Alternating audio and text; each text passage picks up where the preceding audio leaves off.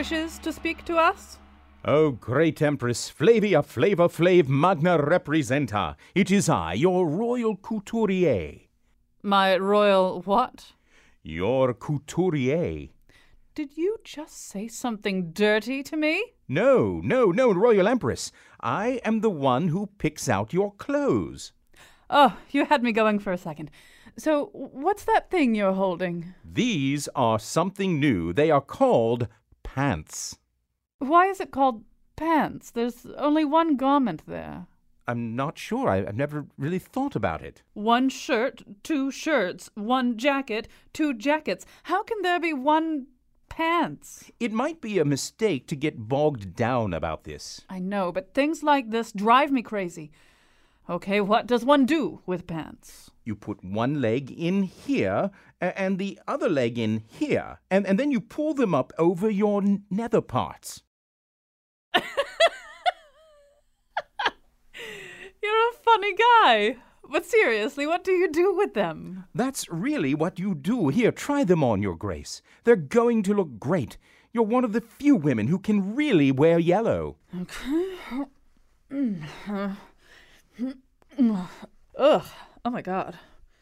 This feels so weird. I, I think I'm gonna pass out. My my royal business. It's suffocating. This is evil wizardry. Stay calm. Just breathe into it. Uh, relax. Okay, okay, okay. You know, these are not so bad. I mean, hmm, I can really walk around in these. Right. Now, as long as we're making changes, can we talk about a different kind of really fun top? Because what are we trying to say here? Wait, back to the pants. Can we lose the pleats? Two minutes ago, you didn't know from pants. Now you're a pleat expert. It's just, I look like somebody's dad on the first day of middle school. Hey, can I show you these? They're called jorts. Seize him! Behead him! Also, could somebody call Capital One and block payment on these? On today's show, a salute to women in pants. And now, the first man to wear a romper on public access television, Colin McEnroe. Yeah, I really am sort of in the vanguard of the guy romper. But that's not what this show is about. This show is about women in pants. And let me just um, tell you how we came to do this. Um, and it is the case uh, that our producer, Josh Nilaya, uh, he's the producer of this particular episode, and I think it began with his discovery of the person you're going to hear at the end of the show, Annie Smith Peck, who uh, was a mountaineer. Uh, and a mountaineer uh, at a time when women who the, the very small group of women who attempted to be mountaineers did their mountaineering in dresses or skirts or, or whatever. They just they didn't wear pants. One one didn't, and she uh, is notable mainly for her her conquests of various mountain peaks like the Matterhorn and stuff like that. But she also she switched to pants. It was quite a scandal though. like all these people are very upset that this woman had the audacity to be mountain climbing in pants. And that got us thinking. Like we'll get Josh thinking actually. but so what is that all about? I mean, why does it why did anybody ever care whether women wore pants or not? Because for centuries, for millennia, really, people cared whether women wore pants or not, and they usually cared in the negative, as it were. So we've assembled, as usual, a, a group of very interesting experts to talk about this. Uh, joining us by phone is Kathleen Cooper, Virginia based writer whose work has appeared in The Toast, The Airship, The Washington Post, and elsewhere. Uh, also joining us by phone is Gayle Fischer, Associate Professor of History at Salem State University and author of Pantaloons and Power, a 19th Century Dress Reform in the United States. So, um, Kathleen uh, Cooper, I'm going to begin with you. Get us started here. So, uh, we really do, for the most part, think about women in pants as a relatively recent, shall we say, maybe even 19th century, uh, and afterwards, dress reform. But the first women in pants go back thousands of years, right? It's what Herodotus tells us about the Amazons. So um, that's exactly right. Yeah. The um, ancient Scythians that the Amazons are based on um, wore pants because they were horseback riders. And if you've ever ridden a horse bareback without um, a blanket or a saddle with bare legs, you would agree that you would definitely want to wear something between you and itchy horsehair.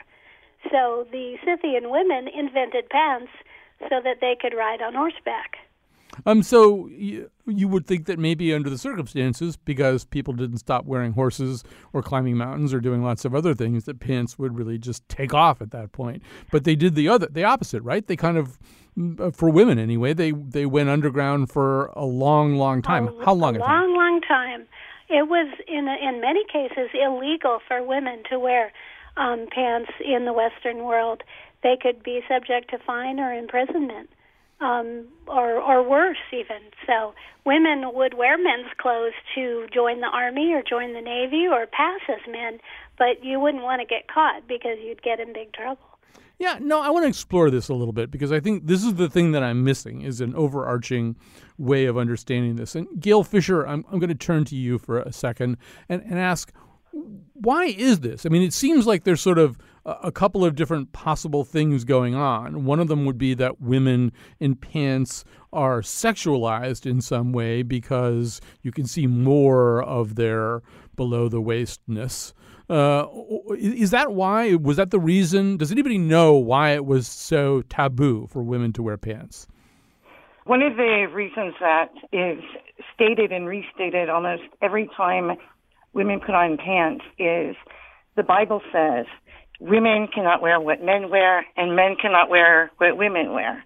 And so uh, that was kind of the default argument. The Bible says women can't wear men's clothes and pants are a male garment, so women can't wear that.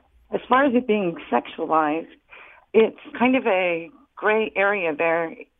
People were more concerned about the power that came along with wearing pants than they were about the sexiness.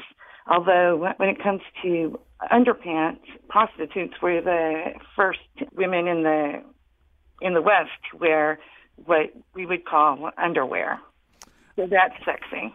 Right, that's sexy. But uh, well, first of all, when we talk about power, Gayle, I mean it's right there in a very familiar trope or uh, idiom. You know, who wears the pants in the family, and so the pants exactly. pants are symbolic of power in that situation. Who has control? You wear pants, you're in control. But I, in in a way, I feel like we I don't know the root of that somehow. I mean, to say that it's in the Bible, well, there's lots of things in the Bible that everybody feels pretty free to ignore. so this must have had some special power to it.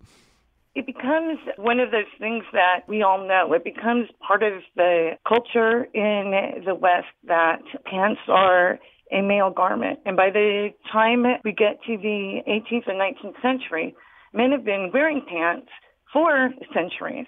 And so everyone knows that men have always worn pants, even though, of course, it's not true, but it feels true and most people believe that, again, in the West.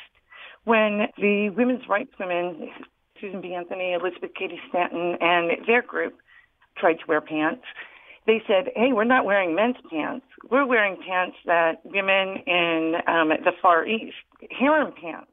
And those women have no power. Um, they have less power than we do. So what we're really putting on is not a male garment, but a powerless female garment. Hmm. But in the West, um, when people looked at them in New York and Oneida and wherever they traveled, they didn't see powerless harem pants. They saw women wearing pants and only men wore pants, and they saw women trying to take power away from men. Yeah, so let's let's talk some more about that. And so, Kathleen Cooper, one way that we can look at this, one way we can talk about maybe the meaning of who wears the pants, uh, is that if you, there are a lot of things, a lot of jobs, a lot of roles that are hard to play if you're not wearing pants. If you're wearing a skirt, if you're wearing a long skirt, uh, they're just things that are more difficult to do. So, if you want a structure where women uh, stay home and have babies and don't compete with men for work and don't compete in male spheres, um, one way to do that is to dress them in this kind of impractical way, right? Exactly. And so when women wanted, uh, of course, when women wanted to do things that they weren't supposed to do, then they would wear pants to to do it and to get away with something, disguise themselves as men. Um, they did that in the Old West. They would dress as pants and work in the in the copper mines and the gold mines and silver mines. They worked in logging camps. They um, they did all sorts of stuff, and they wore they wore pants to do it because being a, wearing a dress would be impractical. And also, there were really not very many jobs for women in the West, and so they had women and you know people have to eat, so they did what they had to do to get by, and they would wear pants to do it. So yes, we, we should talk a little bit more about this. You said when women want to do things that they're not supposed to do. This sometimes involves infiltrating a man's world, right? I mean, exactly. like you should maybe talk about the British Navy or, or the American Civil War.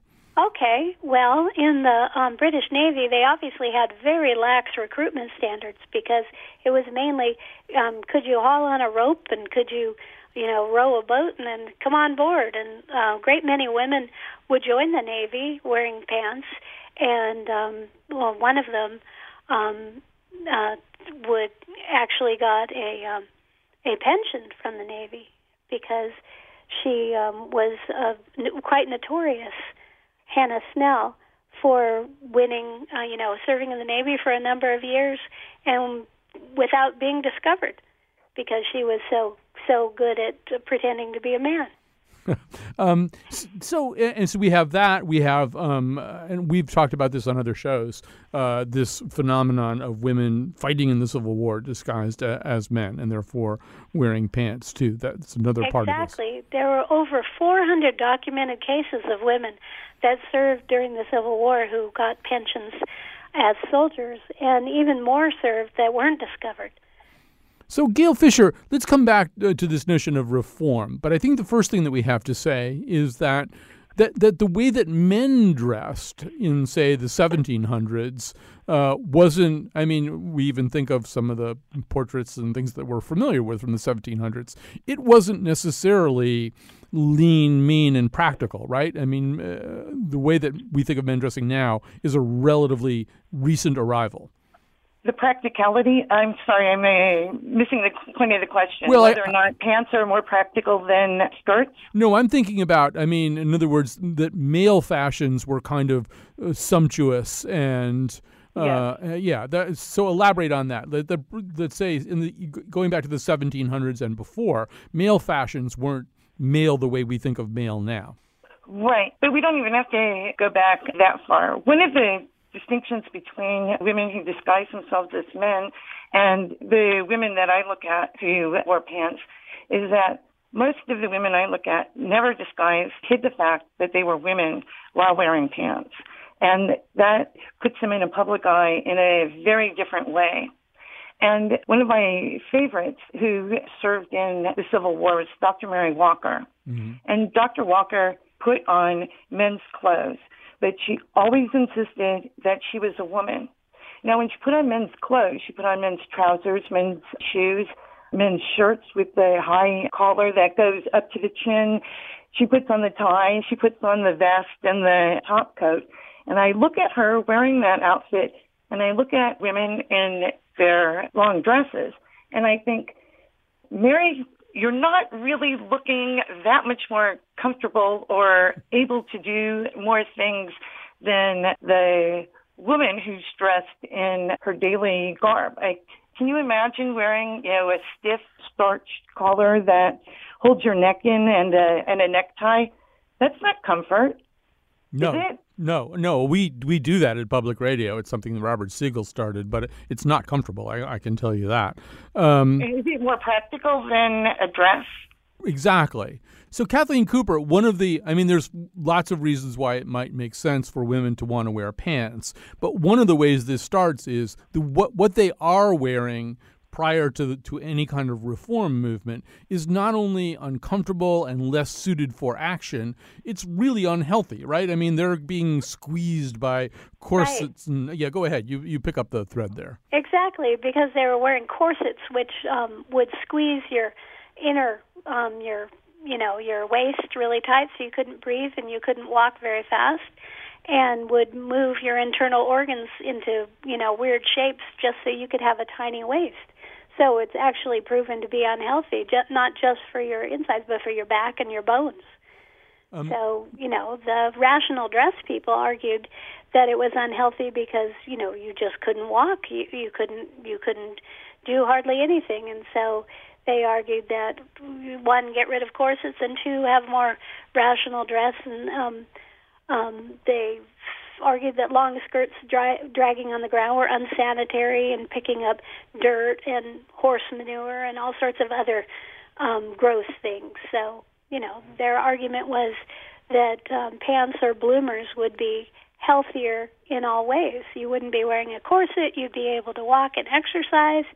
And at about um, in the 1880s, there began to be more of a culture of of health and personal hygiene, and those people would argue that um, getting rid of corsets and having more rational dress so that people could exercise and walk more freely would be healthier for everyone. Um, Gayle Fischer, I'm also guessing that uh, if you're wearing a long dress and multiple petticoats and God knows what else under there, that it's it's kind of an elaborate affair to use the bathroom. So did did women just like hold it more? Did they go to the bathroom less often? There's this um, a wonderful diary entry woman, written by a woman going west, you know, on the Westward Trail. She describes how women would use the facilities, as it were, because of the long full skirts that women were wearing. What they would do is they would stand together in a circle. So essentially creating a wall, and one of the women would be in the middle, taking care of business, and the other women with their skirts standing in the circle were protecting her from any prying eyes.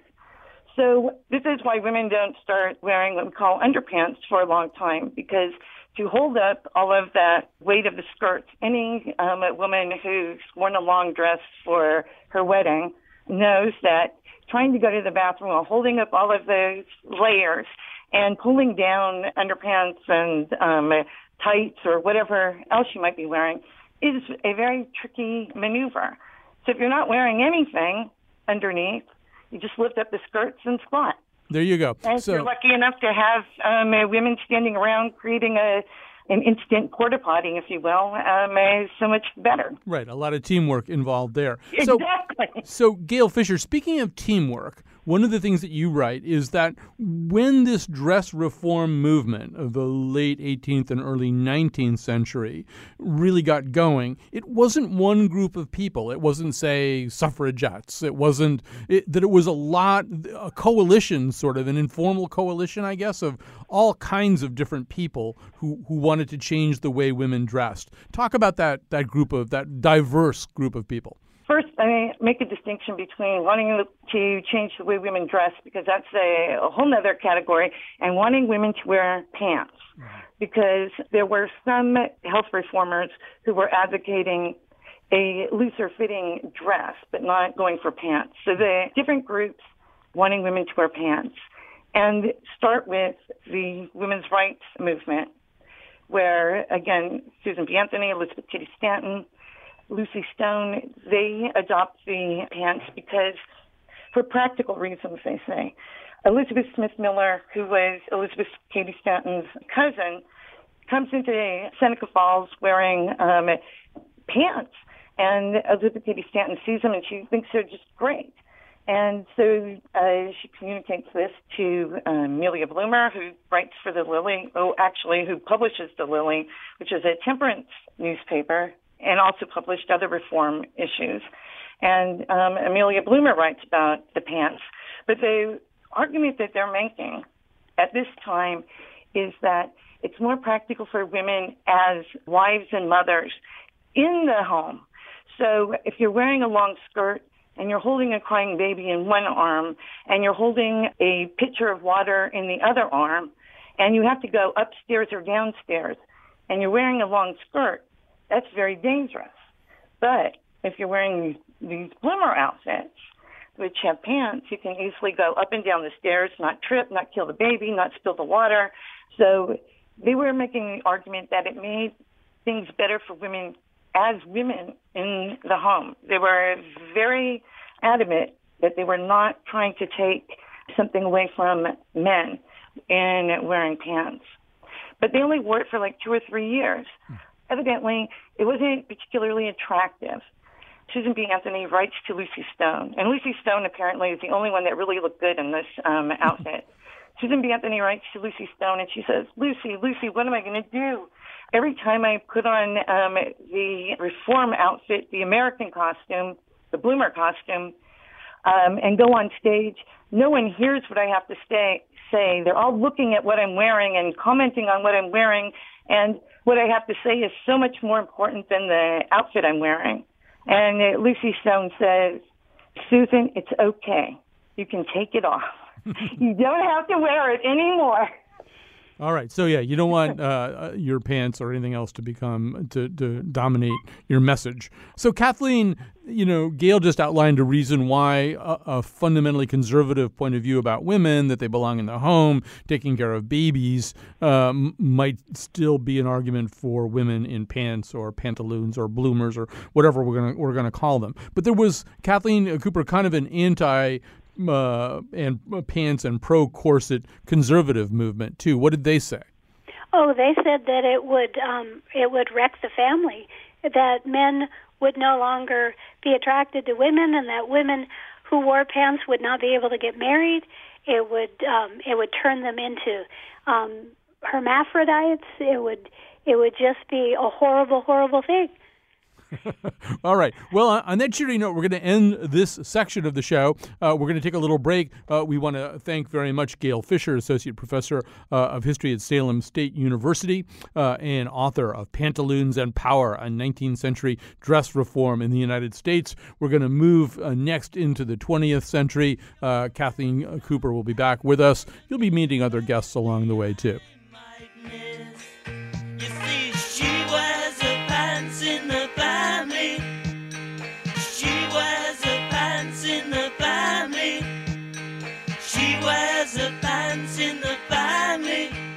Guess you want to know what I wear. We do. All right, we're back uh, with our salute to women in pants. Uh, still with us is Kathleen Cooper, a Virginia based writer whose work has appeared in The Toast, The Airstrip, The Washington Post, and other places. Um, she has written about this in particular for The Toast. Uh, Kathleen, uh, we want to move now to the 20th century. Um, everything that Gayle and you were telling us about the 19th and 18th century would make us think that the tide of reform, some of which was based on health, uh, some of which was based on, on, on women's suffrage and women's empowerment, uh, some of it was, was driven by religious reform movements, that all that, this huge tidal wave, would have settled the question. But really, as we go into the 20th century, although you can find pictures of women in pants from 1910 and 1920 and 1930, the trouser question really wasn't at rest yet. What was going on? Well, uh, what really happened was that women got more involved in sports and in education, and so they were wearing pants to play sports, basketball, golf, baseball, um, and other things. But they hadn't really gotten into wearing pants in public yet. It was still considered shocking and a little bit avant-garde. And in the beginning of the 20th century, Coco Chanel and other designers showed pants for evening for women. They were shown as casual dress or evening dress, but it was always considered a little bit shocking. It didn't really start to be commonplace until about World War One, where women wore pants um, to fill the roles that men off at war um, were doing. So they were streetcar conductors, and they worked in factories, and they did other jobs that men who were away at war would do. But then when the men came back, then women were fired, and then they were told, literally told, go back and wear dresses again. Right. So on the sports front, I just want to say that that was also a moving target uh, in the sense that I was I had many friends on the Yale uh, women's lacrosse team and Yale women's field hockey team in the 1970s when I attended there, and I think they were still wearing skirts uh, for both those sports. But your point is still that when the rules started to be if a woman was called upon to do something that a man typically did, like take over a job during one of the world wars, or if a woman was doing something, for example, there are pictures,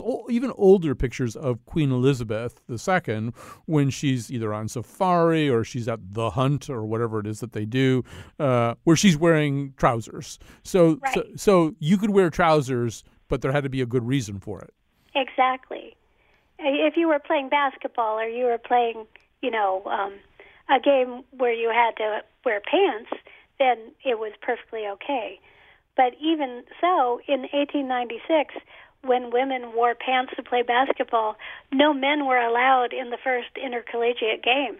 No men were allowed to buy tickets. Women, only women could go or were allowed to buy tickets to go see the game.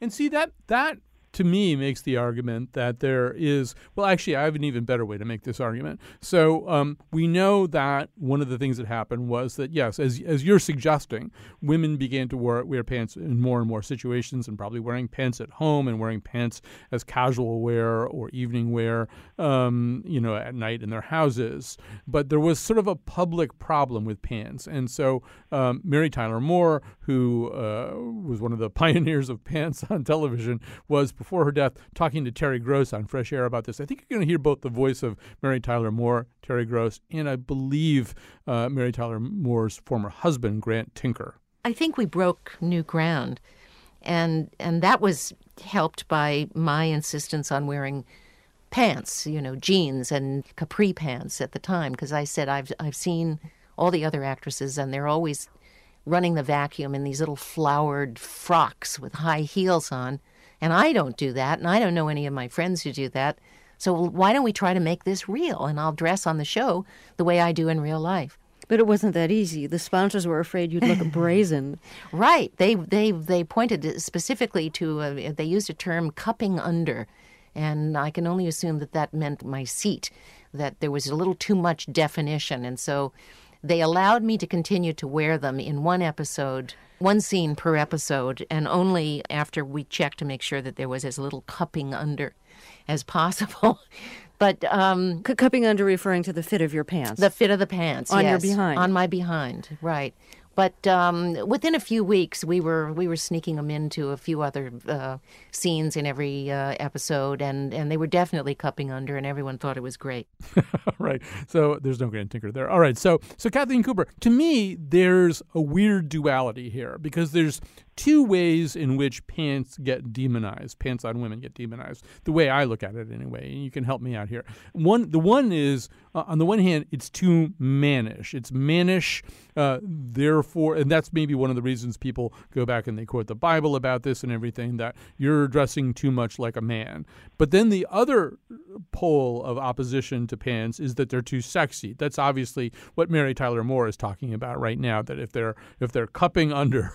I love that term. that we can see the outline uh, of the woman's uh, gluteus, uh, and that's just going to drive us all into In, insane, which is the same argument they use now when they tell girls to go home from high school because they're wearing leggings. It's just it's just driving the distracting the boys. Right. So, uh, so, so it's kind of both of those things. But I think at a cer- certain point, there are ways in which the pants, uh, in certain ways, are, are really overtly sexualized, and I think you allude to that this in one of your articles. Um, I think, in particular, of what we refer to as the cat suit. So the cat suit was uh, in, uh, uh, introduced to many of us by Emma Peel, played by Diana Rigg on The Avengers. But I even remember when Condoleezza Rice wore an outfit like that, and people went nuts. You oh, know? they did, and when she was wearing it with boots, and they just went crazy. Um, so, so there's that's obviously there's kind of a sense in which pants just can't win, right? Uh, either they're too Exactly. mannish or they're too they're just too ultra womanish, Right, because they, it's all about policing women's behavior. right? Um, we, uh, we should just take a little moment because it's one of the things that you write about. Uh, I also there's a couple of topics I want to get to before we go, but um, you know it's also interesting to look look at how we envision the future. So. Uh, You know, we could spend all day talking about this, but I mean, certainly when people try to imagine the future, they're basically imagining some different version of the present. So, um, Lieutenant Uhura in the original Star Trek Trek wore this kind of one-piece mini dress, uh, and it really was a mini dress. Um, It was very mini, yes. but but by the next generation, Ensign Troi is wearing what kind of a unitard or something. Right, exactly, and it was very close fitting. I I, I feel kind of sorry for the actresses on that show because they couldn't possibly have eaten any extra lunch because every teeny tiny thing would show. Right. Those things were skin tight. Right, and it's, it's actually one of the pro- one of the if you don't have a choice about whether you're going to wear pants or a skirt, if you have to wear whatever somebody tells you to, you, you often don't get to pick the thing that might flatter you the most or conceal things that you might want to have uh, being concealed. So, but when we look at the think about the real future, I know in one, in your article you mentioned the notion of 3D printers that maybe eventually, and I you sort of see it now with jeggings and jorts and male rompers, and there's like all this stuff going on where you just feel as though people, the individual person, might seize control and be a little less dependent on what fashion houses put out. Exactly. There, there's with um, modern fabrics. Pretty soon, we'll be able to choose to program the fabrics to look a certain way, so that um, in certain situations you could make your clothes look more formal, and then in other situations they could look more casual, like pajamas, but they would still be the same clothes. Um, I've been asked by the executive producer of our station. We may do this an entire show on this subject, but uh, I've been told that we would be remiss if we didn't briefly, anyway, address the question of pockets. Uh, that women feel as though the, that women's pants have three kinds of pockets. They are either so small as to be useless, completely illusory or sewn shut or, you know, fake, or non existent. That those are the three kinds of women's pants pockets. So what's up with that? Um, what is up with that? I think personally, I think um, the designers are trying to one save fabric and two um, make them ornamental as possible. They, you, if you've ever tried uh, women's pants, well, I have tried them, of course. Um, you can't put your whole hand in them, uh, unlike men's pants, where you can put things in the pants, in the pockets, so they're very practical. You put a wallet in there, your keys, you put all sorts of things. But women's pockets are too shallow to put your whole hand in. You can't put your wallet in there. You know, they assume that you're going to have a purse. And so, you know, the pockets are, if they're there at all, are mostly ornamental. Right. Well, we won't have true equality until women have cargo shorts. But exactly. then, but then women are not going to wear cargo shorts. I think we no, sort of basically they're do know. Right. How do you know I'm not wearing cargo shorts right now? um, so we should just say that this fight is it's not over, right? It's still an evolving oh, question. No, it won't be over until men can wear skirts without being shamed. Right. Well, I'm obviously look forward to that. But I mean, even uh, what was amazing uh, in your article that Parisians had a law sitting on the books that went back to the French Revolution. I mean, they weren't enforcing it or anything, but but but they only recently repealed a law about women in pants. What was that? That's true. The, it wasn't until the um, there was a woman in charge of the cultural concerns in Paris that she repealed that law, saying, "Why is this even left on the books? We should take that off. Women should never be at the you know, subjected to any policeman that wants to harass a woman because she's wearing something he doesn't approve of. Right. I think the law said you had to ask city officials for permission to wear pants. Exactly. Right. It just exactly. should be. And uh, women were constantly harassed um, for wearing pants, um, uh, even throughout the 20th century. Right. Uh, well, fraternity, egalite, uh, and pants, obviously. Exactly. Uh, Kathleen Cooper, thank you so much for talking to us. We're going to take a little break here, uh, and then we're going to introduce you, um, at least sort of secondhand, to that mountaineer that we began the show talking about. We'd have to carry things loose. You need a pocket for combing your hair. Cause when you're finished, your comb goes in there. Many things come out of pockets, things you could not reproduce. Pockets can help you, but listen up there. There could be trouble, so stranger beware. Cause lots of things go into pockets.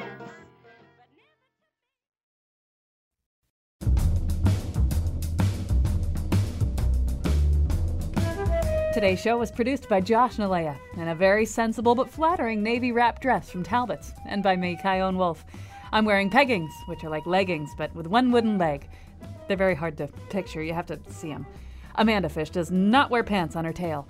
The part of Bill Curry was played by Queen Elizabeth II. On tomorrow's show, the nose goes to see one of the good movies in a summer of film flops. And now, back to Colin.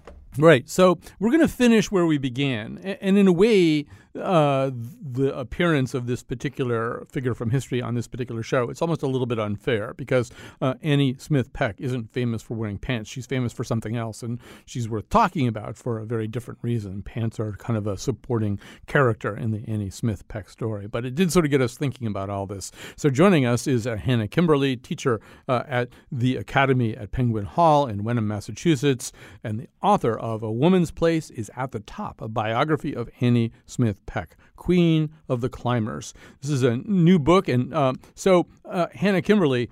Um, before we get into the whole question of pants, let's talk about why we really should be talking about Annie Smith Peck. Or, first of all, place her in, t- in time, and then tell us what she did. Sure, Colin. Thank you for having me. Sure. So, Annie Smith Peck was a turn of the century woman. She was born in 1850 and she ended up becoming a professor, an author, a suffragist, and a political activist, along with also being a mountain climber.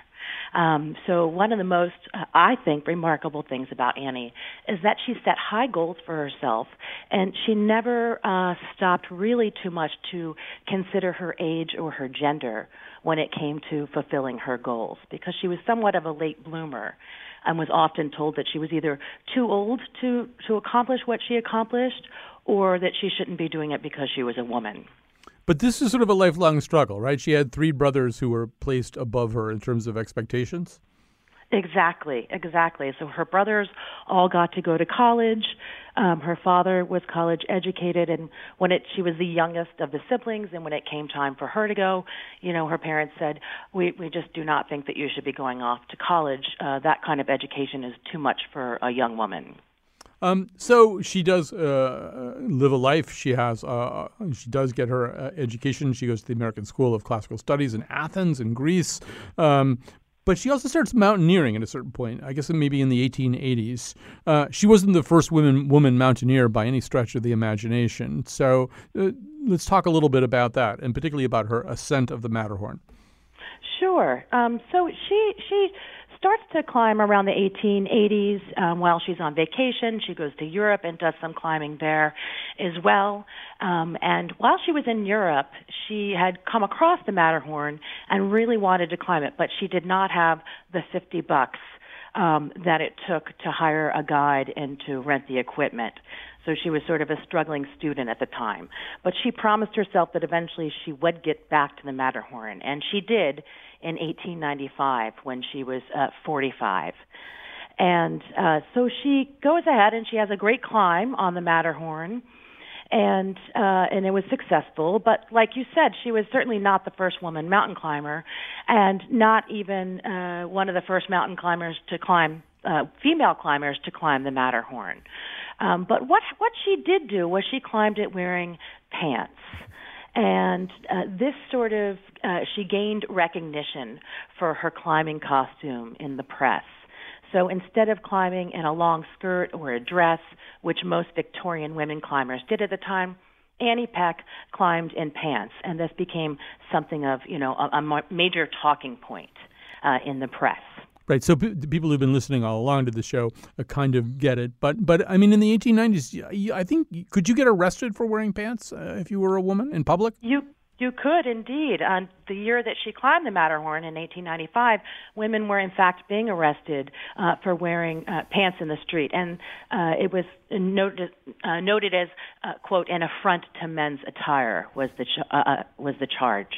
Now, I want to go back to these other women. These other women, uh, since um, Annie is um, heroic and, and pioneering in this way, that means these other women were climbing mountains and like really difficult mountains. The Matterhorn is not, so, you know, I couldn't climb the Matterhorn at any point in my life, I'm sure. Um, in dresses, though, I mean, how did that even work? Right. So what they did was they would have, you know, sort of these large woolen breeches, um, and then over those would come a long uh, skirt, woolen skirt, and on top of that, uh, you know, a long coat that would go midway uh, to the calves. And you'd have these layers and layers of really impractical uh, clothing. Um, so it's interesting. And climbing uh, at the time uh, was very different than, you know, you can set the, the scene now, right? Mm-hmm. Uh, it's very different because there weren't um, uh, proper clothing. There weren't there wasn't Gore-Tex, there wasn't Polar Fleece. Um, the sunscreen wasn't even yet invented. There were no uh, carabiners or crampons um, or medical oxygen or anything like that. Instead, they used ice axes and picks and rope to link everything together. So imagine doing all of that um, in a in a skirt. Right. So, uh, one of the things that would make sense would be that some of the women who had done it that way would be maybe less than enamored by a woman who kind of got a putative advantage anyway by wearing pants. So tell us about, about Fanny Bullock Workman. She's one of the people who objected, right? She was, and she was a rival uh, for a bit of time uh, uh, of Annie's, and uh, she definitely wore uh, the long skirts, um, and she sort of picked on Annie in the press for wearing pants. Uh, she uh, eventually gained uh, Annie's uh, title of the highest altitude for women. Uh, but the press really sort of pitted them against each other. So, you know, Workman would say uh, things like, I don't have any desire to be mannish, while noting that Annie Peck climbed in knickerbockers.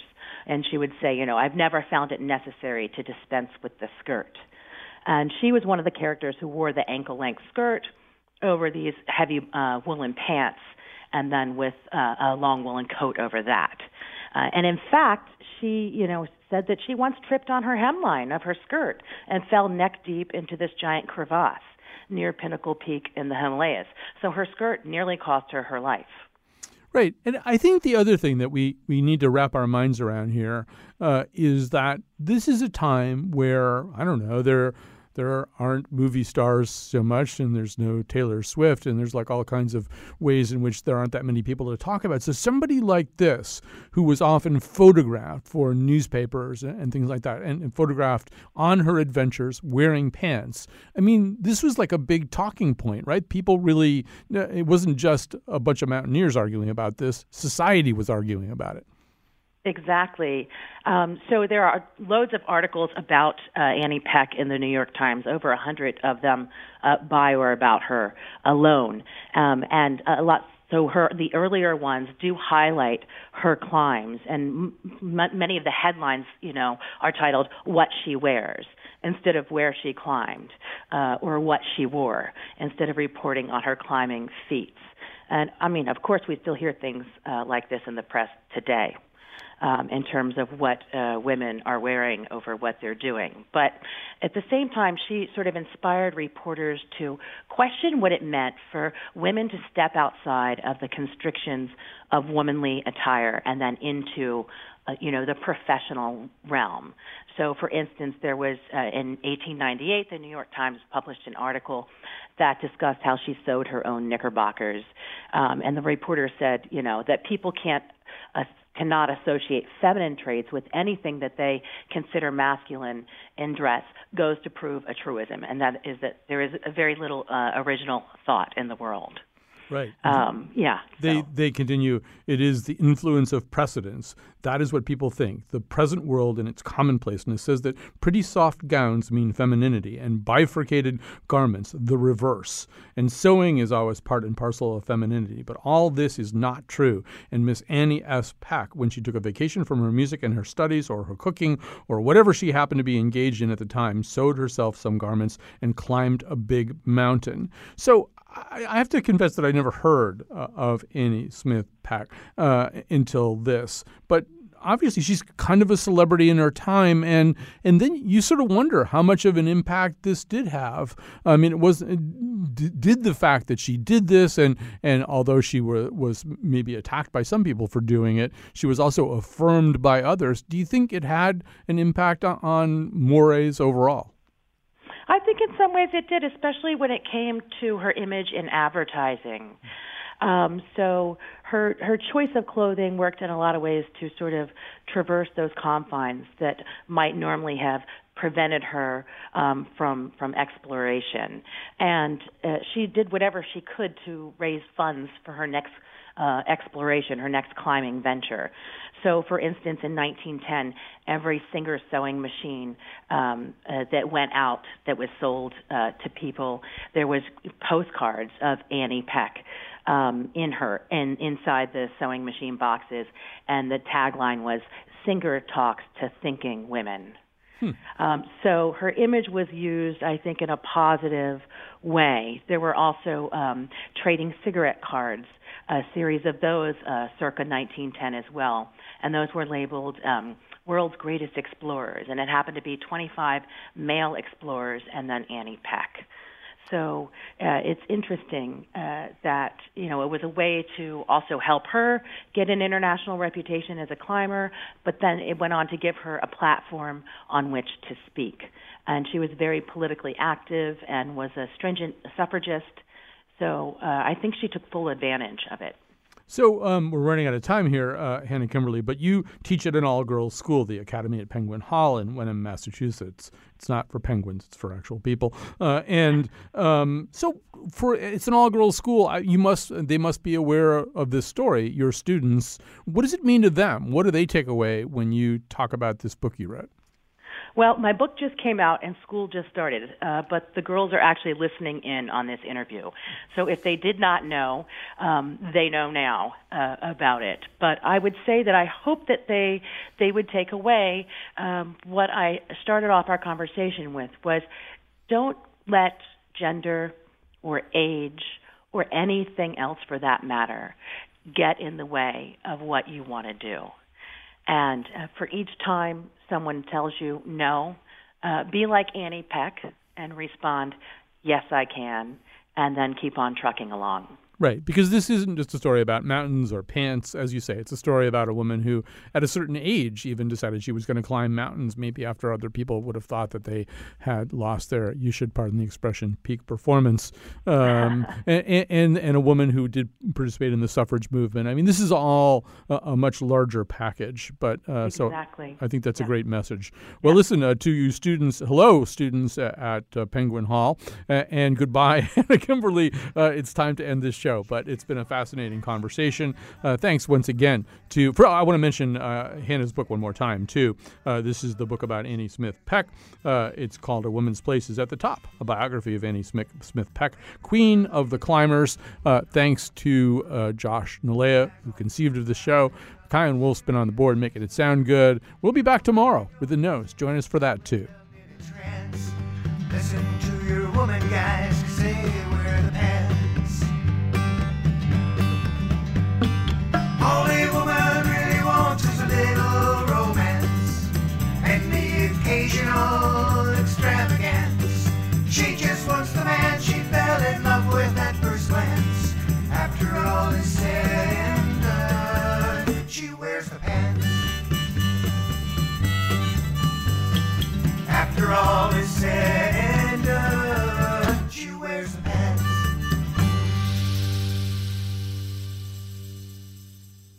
I'm in a same sex relationship, and every now and then people will ask, Well, which one of you wears the pants? And the answer is neither of us, and that's why it works.